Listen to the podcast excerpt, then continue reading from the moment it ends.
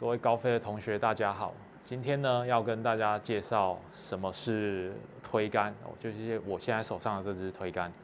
嗯，推杆跟其他的球杆，先前介绍的那些球杆，木杆跟铁杆，最大的差异性呢，在于这个把手。木杆跟铁杆的把手它是圆的，但是推杆的把手它是带一点点形状的。OK，它是会有个平面在这边的。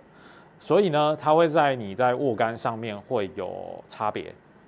接下来呢，很多学生都会问我们，就是如何选购推杆，因为推杆的形状非常的多元。那我通常都是跟学生说，就是你先找到一支头型看起来比较顺眼的。OK，好。那接下来推杆，如果你去细看的话呢，它会有一些差异性。我现在手上这一支，我把它放在一个桌子上面。好，接下来我再拿旁边这一支，我一样把它放在桌子上面。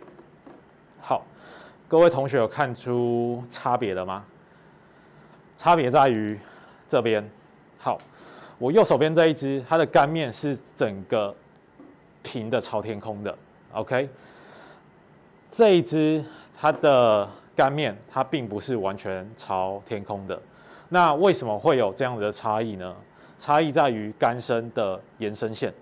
这一支杆身的延伸线，它刚好对到杆面的正中间，所以它会让这一支推杆的击球面整个朝上。那这一支推杆，它的杆身的延伸线刚好在中间偏根部的位置，所以呢，它会导致指部的位置往下掉。好，那所以我们在选择推杆上面的时候，有时候要根据你的推杆的习性去做选择。什么时候、什么人该用右边这个 face balance 的推杆呢？如果你的推击是比较偏直线的，那就会比较适合用这一种。如果你的推击带一点点弧度，那我们就会建议你使用左手边这种推杆。好，那如何去检查你是用哪一种推击的模式呢？呃，你可以找专业的仪器，然后去做检测。那数据上面就会告诉你，呃，你是属于哪一种推击的模式。好，以上呢就是推杆简单的讲解说。